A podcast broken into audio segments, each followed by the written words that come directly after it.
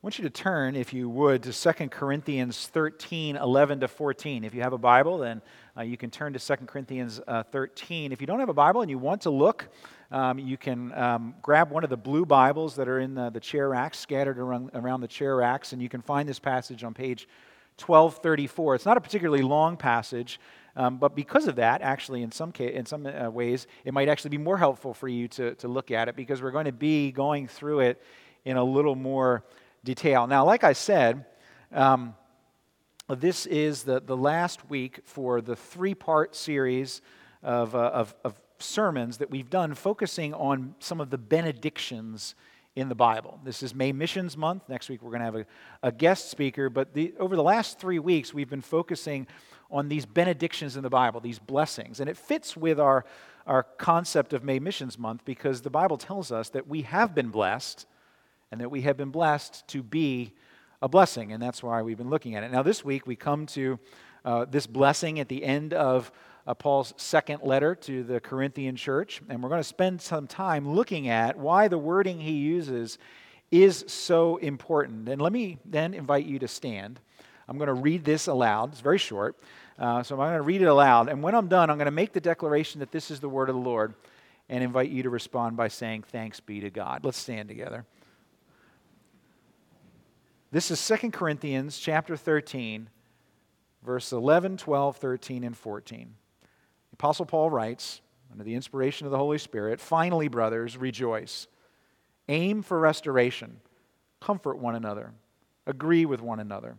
Live in peace, and the God of love and peace will be with you. Greet one another with a holy kiss. All the saints greet you.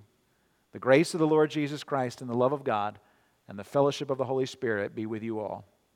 This is the word of the Lord. Please be seated.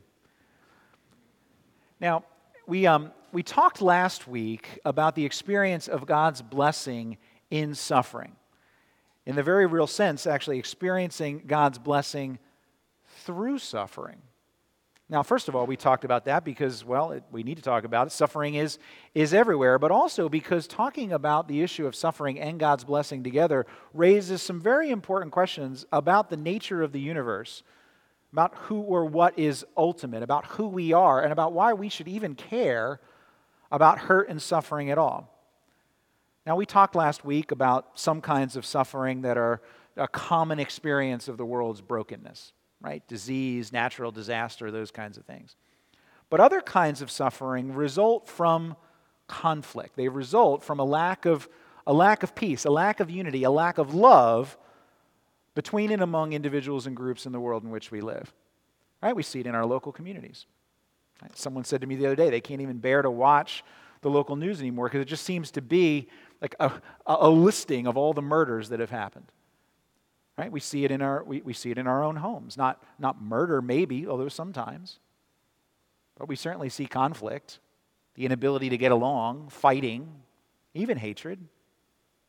But here's a question I want to ask and consider. And for, forgive me if it, if it comes out sounding a little bit overly philosophical or if it even comes out sounding a little bit callous, but here's my question about the presence of conflict and fighting in the world that we see around us, about the, the lack of peace and unity. Uh, here's, here's my question Why do you even care? Right? Why should we care? I mean, really, why does it bother us so much? Because if we are just simply a collection of random molecules formed by natural selection and evolving to some greater state through the survival of the fittest, then why do we instinctually rebel against the implication of that in almost everything we do? Right? Seriously, why do we care if that's all we are?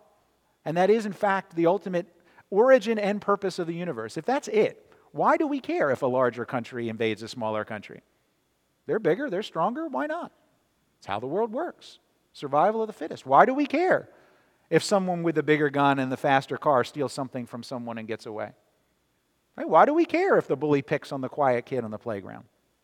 Right? We care because we weren't designed for conflict, for war, and for hatred. We were designed for unity, peace, and for love. Now, that's that's a nice thing to say. It's easy to just kind of throw that out there, but it's an impossible thing unity, peace, love. It's an impossible thing to just make happen by saying it. But here's where the power of the, of the blessing comes in, because God not only says it, God has made a way for that to happen. And that's the point of what I think this is telling us. That's the point. The unity, the peace, and the love for which we were designed and which we instinctually know is based and is only possible through the unity and the peace and love that exists eternally in the character and the work of the triune Christian God. That's a lot to say in one sentence, so let me say it again. Right? The unity and the peace and the love for which we were designed is based on and is only possible because of the unity and the peace and the love that has existed eternally in the character and the work of the triune Christian God. Now, to make that point, let's do a little detail work in these four verses that I just read. Under three headings uh, the assurance of God's blessing, that's verse 11, the expression of God's blessing, verses 12 and 13, and then the basis of God's blessing in verse 14. Let's discuss this, this, this idea. Now, first, the assurance of God's blessing. Okay, Bible study time. We're looking at verse 11. Right? We can't do this sometimes when we have longer passages, and it's not always really necessary when you've got a narrative story or something in the, in the Bible. But with shorter passages like this that are just packed with meaning, it's fun to do. So listen carefully if you'd like and keep track in your head. But if you have a Bible, it would be, it would be useful to, to follow along word by word. Let's look at verse 11. Paul says, finally. Why? It's the end of the letter, right? You don't need a seminary degree for this. That's why he said finally. The letter's over. He says finally. Right? He says, finally, brothers. And if you're using one of the, the, the, blue Bibles from the chair rack and you look at the footnote that's at the bottom of page 1234, you'll see that it says, or brothers and sisters. And this isn't just a modern um, apology for those ancient male chauvinists like Paul, right? No, this is actually common usage of the Greek adelphoi, right? The word for brothers. That it would commonly refer to brothers and sisters, a, a brother and sisterhood, a collection of family. And it means, what he means, is that he's speaking to all of the Corinthians all of them here as members of the family, part of a single community. And part of what makes that remarkable is the, um, is the aspirational nature of that. The conflict had gotten a little bit better from where it had begun in the city of Corinth and in the church of Corinth, and Paul talks about that in his first letter to them. It was pretty bad. And it had gotten a little bit better, but it was still there. And while he had started this second letter, the second Corinthians, he had started the letter by using that word in chapter 1, verse 8, calling them all brothers, he actually spent a considerable portion of the letter without using it at all. And it was noticeably absent at the end of the letter up to this point, where he had been giving some pretty stern warnings to the Corinthians, even raising the possibility that some of them may not actually have saving faith. But now, at the very end, he returns to the word at the very end, hoping that his warnings and his admonitions have been heard, that they will be heeded, and he aspirationally calls them all brothers. And then he follows that with five quick, sort of rapid fire commands. And they're all just, they're all just one word in the Greek. They're present imperatives, which, which means you should do these things and you should do them now. Right? Present imperative. Do it and do it now. Let's look, let's look at them. Command number one rejoice. Now, some translations simply translate it goodbye instead of rejoice. Because this word, which which does actually literally mean rejoice, was often used at, a, at the opening or the, com, uh, the closing of a conversation. Right? But it's more than just goodbye, as in, like, you know, see ya. It's, it's, probably, a, it's probably close, like I said, it's command, but it's probably closer to what we would say when we say in English, be well. Right? We say that like at the, you know, sometimes when we greet people, more often when we, when we leave people, and it is common, just a cultural kind of way of saying, okay, goodbye, right? Be well. But there's more to it than that. Right? It, it, it's, it's, it's saying, I want, you, I, want you to, I want you to be something. It's a goodbye that wishes the Corinthians to be well and a hope for their happiness, which is why the, the literal translation, rejoice, is, is appropriate. It is, a, it is a closing greeting, but it is also a closing greeting wishing them well and wishing them happiness.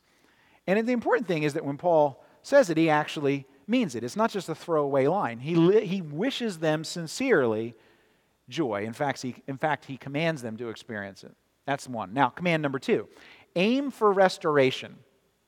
Right? If you look up at, uh, at verse 9 in that chapter, you see that this was the object of Paul's prayer. This is what he wanted for the people. He says, Your restoration is what we pray for. That's what he says in verse 9 of chapter 13.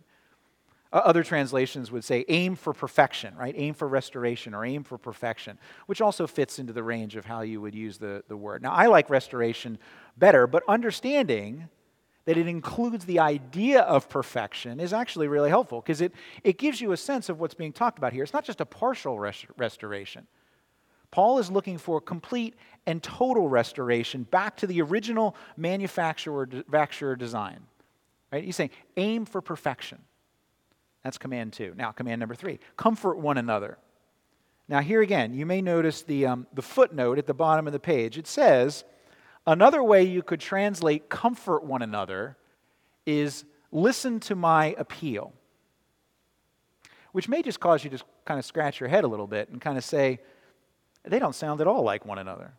Right? They sound like two totally different things. Right? Which was my initial thought as well. And let me just take, because we have some time, let me, let me just take, take a minute here and talk about this, try to help. Because it's tempting to brush over stuff like this, particularly when both of the options are reasonable biblical conclusions. Both are good. Neither are heretical. Either one you could support with other biblical texts, right? If, it, if you translate it and you say, comfort one another, uh, that sounds like a good thing. I could easily see, see Paul saying something like that. Makes sense. Or if he's saying, listen to my appeal, well, Paul's been making lots of appeals, so I mean, that kind of makes, makes sense too. And so it's tempting for us to kind of say, I ah, just pick one, move on, who cares, it doesn't matter. Well, it matters. This is why it matters. It matters because if you do that, and if you do that repeatedly, it kind of just lodges in your subconscious as evidence that all this, you know, Greek manuscript Bible stuff is just kind of like hocus pocus for smart people. Right? That somewhere someone is just picking and choosing what he wants you to think, and that you should really just doubt all of it. Now, you may not consciously think that, but it, and it may not matter with a text like this, but that unspoken presupposition, if you allow it to kind of stay there and lodge there, it'll come back later if you just let it sit there. And it'll come back later on some more important issue, and you'll hear someone say, you know, you really shouldn't believe what the Bible says about this or the Bible says about that because, you know, after all, it's just a bunch of Greek translation hocus pocus. You should just pick what you want it to mean and that'll be good.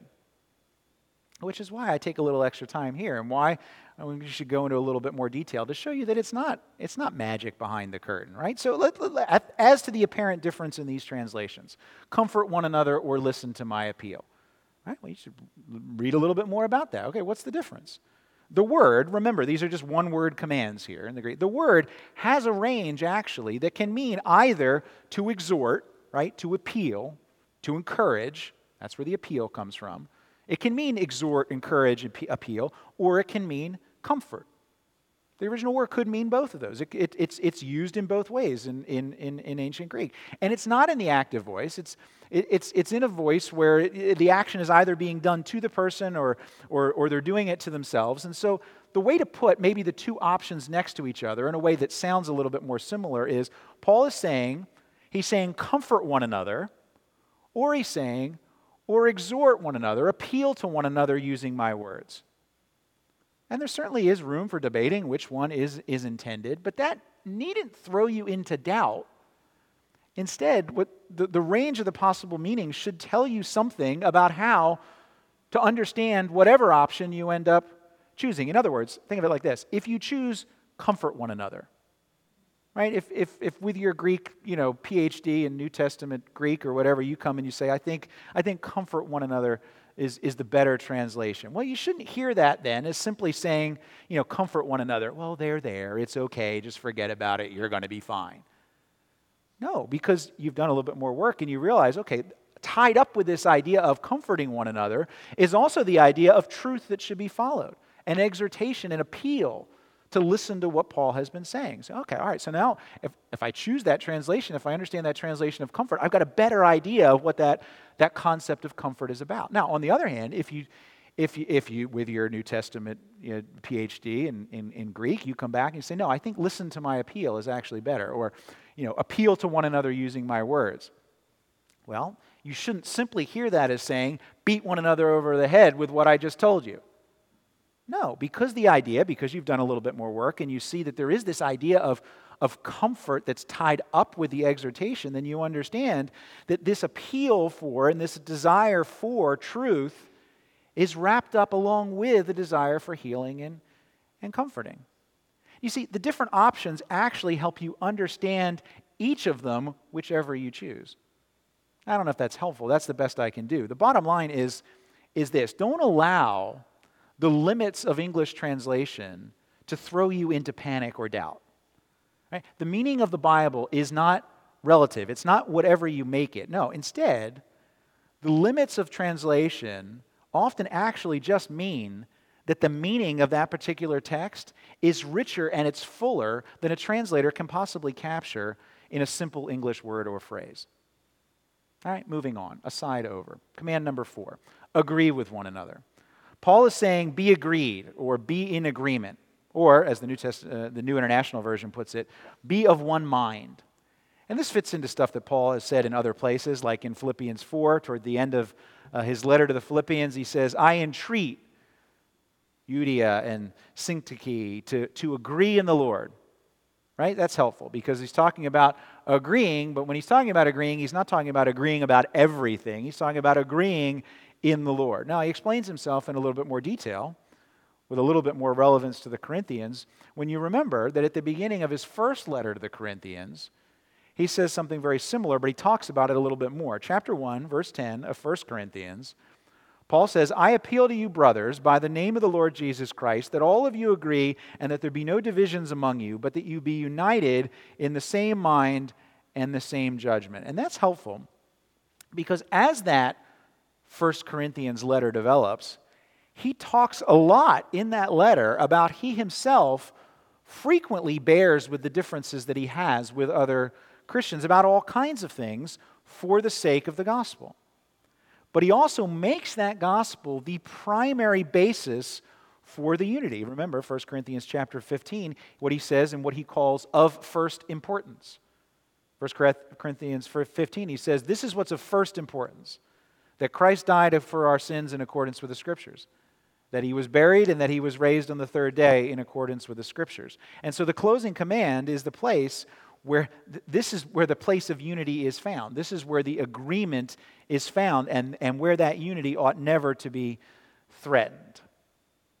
Right? I've said it before, I won't belabor the point now.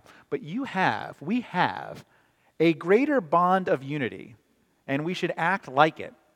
A greater bond of unity with a Christian on the other side of the world who is, is of a different race, different economic status, different national origin, and perhaps of a different political persuasion. We have a greater bond with them than with our next door neighbor who wants nothing to do with the died and resurrected Jesus, even if that neighbor does vote for your candidate, root for your team, share your hobby, or went to your high school. Right? All of those things, all those common affinities, they can be very good for, for conversation. They can be very nice to have as a neighbor. You may agree on all of those stuff, all that stuff, but yet you are still in a unreconcilable state of disagreement with them about the one thing where true agreement is really required. And that flows into the last command live in peace. Here we get back to this concept of, of shalom, not, not simply the absence of of open hostility, like ceasefire. Not just that, but a state of, of full and complete and total welfare and prosperity and wholeness, where good is sought rather than harm, where, where love is expressed without divi- divided loyalty, where all wrong is, is made right. That's what Paul is, is aspiring to. And then Paul says, and here's where he ties the whole verse up he says, Do these things, and the God of love and the God of peace will be with you. In other words, he says, Do you want the God of love and the God of peace to be with you? You want to experience the God of love and the God of peace? Obey these commands. And in them, you'll experience me. You'll feel the assurance of my blessing.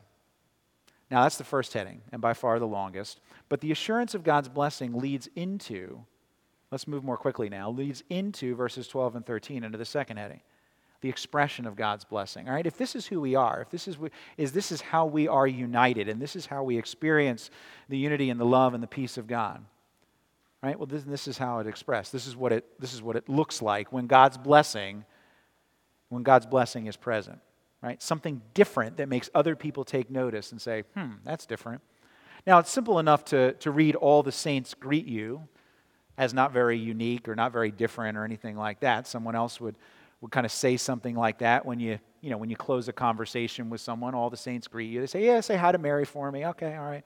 You know, give my best to your wife. You know, you hear that something like that. But this, anyone can say that. When you put the statement in verse 13 into the context of verse 12, though, you see that it's a little bit different. In light of your state of blessing, he said, you should greet one another with a holy kiss.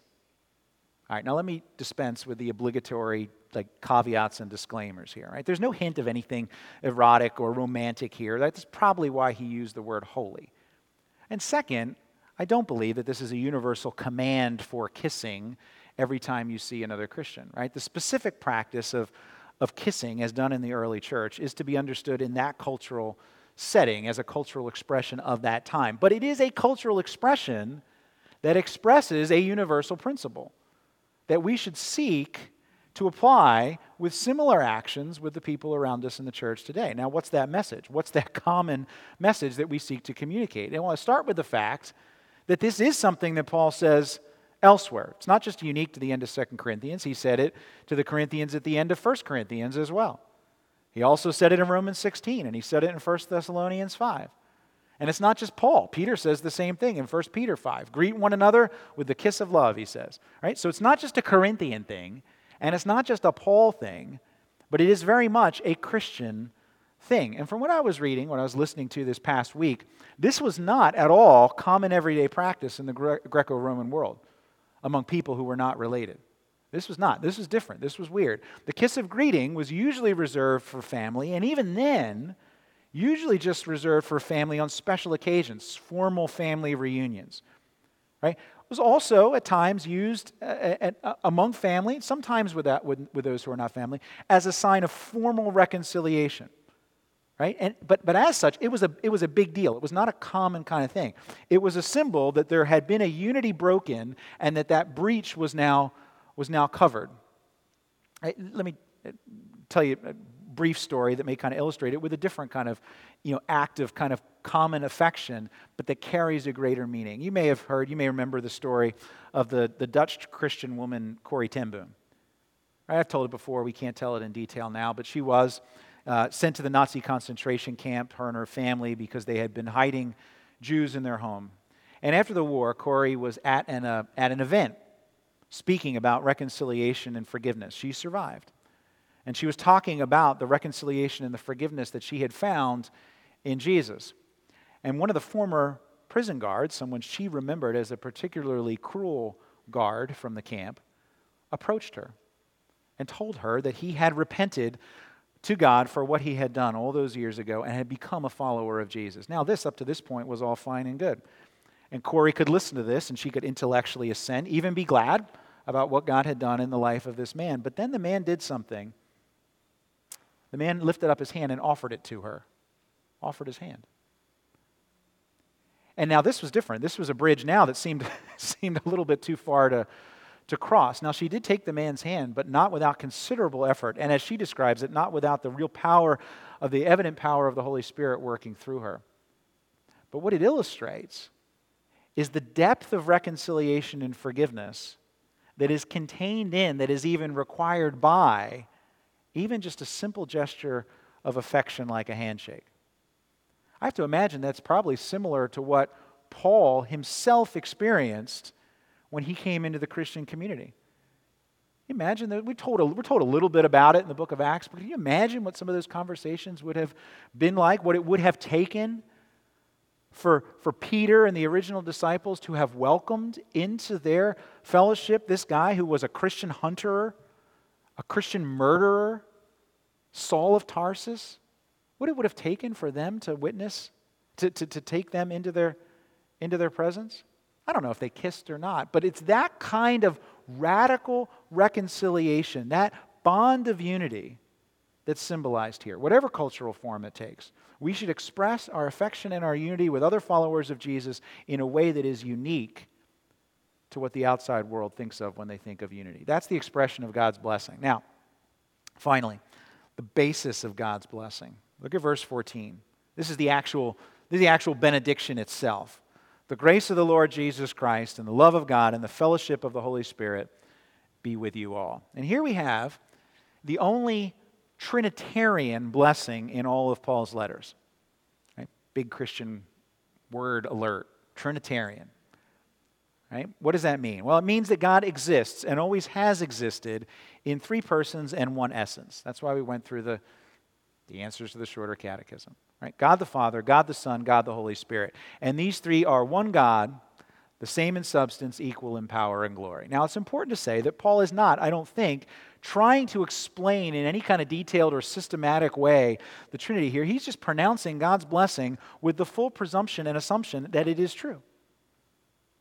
And what that means is that you know, we should be cautious about overreading into this short little statement a detailed explanation about the Trinity, but that doesn't mean that we should just brush by it because what it assumes that this is the God of blessing. This God, this God, Son, and Holy Spirit, this is the foundation, the absolute foundation for the unity and the peace and the love that we all desire. All right, first of all, just look at the awesomeness of what is being declared upon the Corinthians in this blessing grace. God's undeserved, God's unmerited mercy towards his people that grants them forgiveness of sin and restores them to a place of status and favor. Grace. Love. God's affection, his loyalty towards his people that takes care of them, that protects them, that defends them. Fellowship.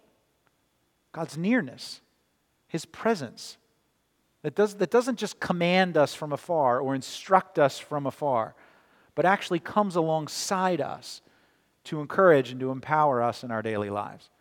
Grace, love, fellowship. That's what we have. That's what we are when we're blessed by God. And that's why I want to go that, that's where I want to go back to where we started. Because in the actual benediction of verse 14 itself, we see the only basis for unity and peace and love in the world in which we live.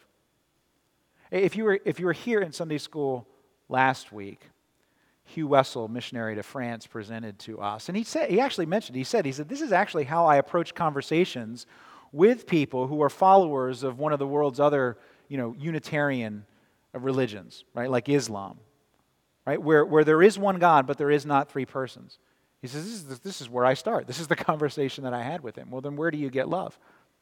And if you look at the quote on the front of the, of the, the bulletin, the quote from C.S. Lewis, it's from his book, Mere Christianity, and he makes the argument pretty simple to follow. He says, The words God is love, and that's not just a platitude that people throw out there. That's what it says in 1 John, right? The words God is love, though, he says, have no real meaning unless God contains at least two persons.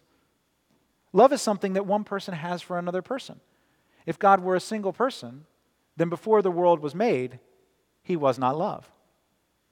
Now, this line of argumentation is not unique to, to Lewis. Here's another example Richard of St. Victor. He was a 12th century, a Scottish theologian. That's the 1100s who have trouble, people have trouble like me kind of translating. 12th century, 1100s, right? Richard of St. Victor, Scottish theologian, he was actually ministering in France as well. And he said this He said, One never says that someone properly possesses love if he only loves himself.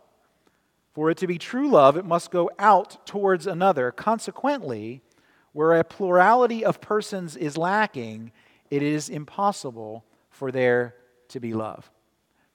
In other words, right, Hugh Wessel, C.S. Lewis, Richard of St. Victor, right?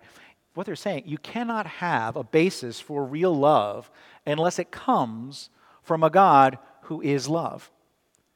And a God who didn't have love from eternity past, a God who has not always been love, is a, is a God who at that point is lacking and therefore not God. For there to be love, you must have a God of love. And you cannot have a God of love unless you have a God that exists eternally in multiple persons exactly as the Bible reveals him to be. Now, I suppose there is a you know, a philosophical attempt to get out from under this where you can just conclude, concede the argument and say, like, all right, well, there isn't any such thing as love. Right? You could just conclude that love doesn't exist and then you don't have any need for a God like that. Right? There are those who would actually attempt to make that intellectual argument that love is just a you know, love, a desire for peace, that they're just, they're just conditioned evolutionary reflexes. Right? The products of chemicals and natural selection that enable life to be tolerable. Right? This keeps us from prematurely going insane, allows us to live long enough to, to reproduce, sort of tricks us into a desire to pass along our genetic code. Right? But in that case, if you grant that premise, then love is just, a, it is just at the end of the day an illusion. It's just a charade. And while some may intellectually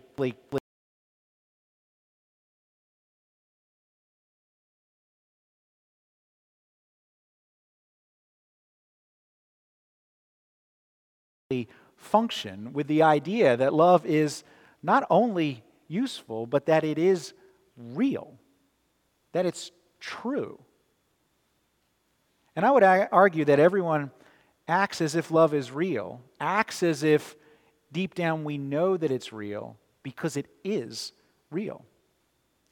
The Christian has a different truth to offer someone who would just view it as a chemically induced response, a different premise. A premise, I would argue, that actually requires less faith than believing that the love that we experience and feel to be real and feel to be true is just a chemically induced accident. No, what the Christian, what the Christian faith offers is a truth that the reason why you desire peace, the reason why you have this desire for, for unity, a desire for love, is because you bear the imprint of a God who is eternally all of those things in his very being and character. It, the, the Christian faith offers a truth that tells us that we have been shown grace by the Lord Jesus Christ so that we can experience fellowship with that God. The grace that we have been shown by that Jesus. Remember, the one, the one who endured the, the, the kiss of betrayal himself so that we can receive the kiss of reconciliation truth that the blessing of God is not a blind wish, but that it is a definite reality. The, um, the famous Bible teacher, Donald Grey Barnhouse, uh, was once staying in a motel in Hot Springs, Arkansas. And while he was there, he had planned to spend the whole day actually in the, in the motel room where he was staying, reading and writing and working on a project that he was, that he was working on. And um, and so when the attendant came in, the, the maid came in to make the bed and fix the room up and clean things up and stuff, he asked her, he said, if you could just, he said, by all means, you can make the bed and, and, and straighten things and stuff, but if you would just leave my books and leave everything, and he, you know, his Bible was sitting by the typewriter. They had typewriters back then. And he, he said, like, you know, if you could just leave the Bible. And she, he said she seemed particularly interested in the, in the Bible. And so he started asking her little questions. He said, like, you know, he said, are you, you know, do you, do you have a relationship with, with Jesus? And she, she said, Oh, yes, I, I, I do. She said, I couldn't have lived my life without him. She said, My mother died when I was a little girl. This Jesus has been my help my entire life. And he pressed her a little bit farther and he says, Do you, do you, do you really, do you really know that, or is it just something that you kind of think? Is it something? She, she said, No, no, no. She said, I don't just reckon, I know. See, every week when we end the service and I pronounce the benediction, the blessing, it is not just aspirational. It's not just something that we say hoping it will be true. Not just something that we kind of collectively wish to be true. It is something that is true. And so receive the blessing of God, knowing its truth. You don't just have to reckon, you can know. Let's pray. Father, thank you for the truth of who you are. Because as you reveal your character and your nature to us, we don't just have an intellectual understanding of who you are, we have the very basis for the experience that we desire. Lord, fill us with a love that we cannot manufacture on our own. Help us to understand the grace of the Lord Jesus Christ shown to us, the power of the reconciliation that you have made possible through the cross. Help us to glorify you and praise you because of it. And help us to tell others about it. And we pray these things in Jesus' name. Amen.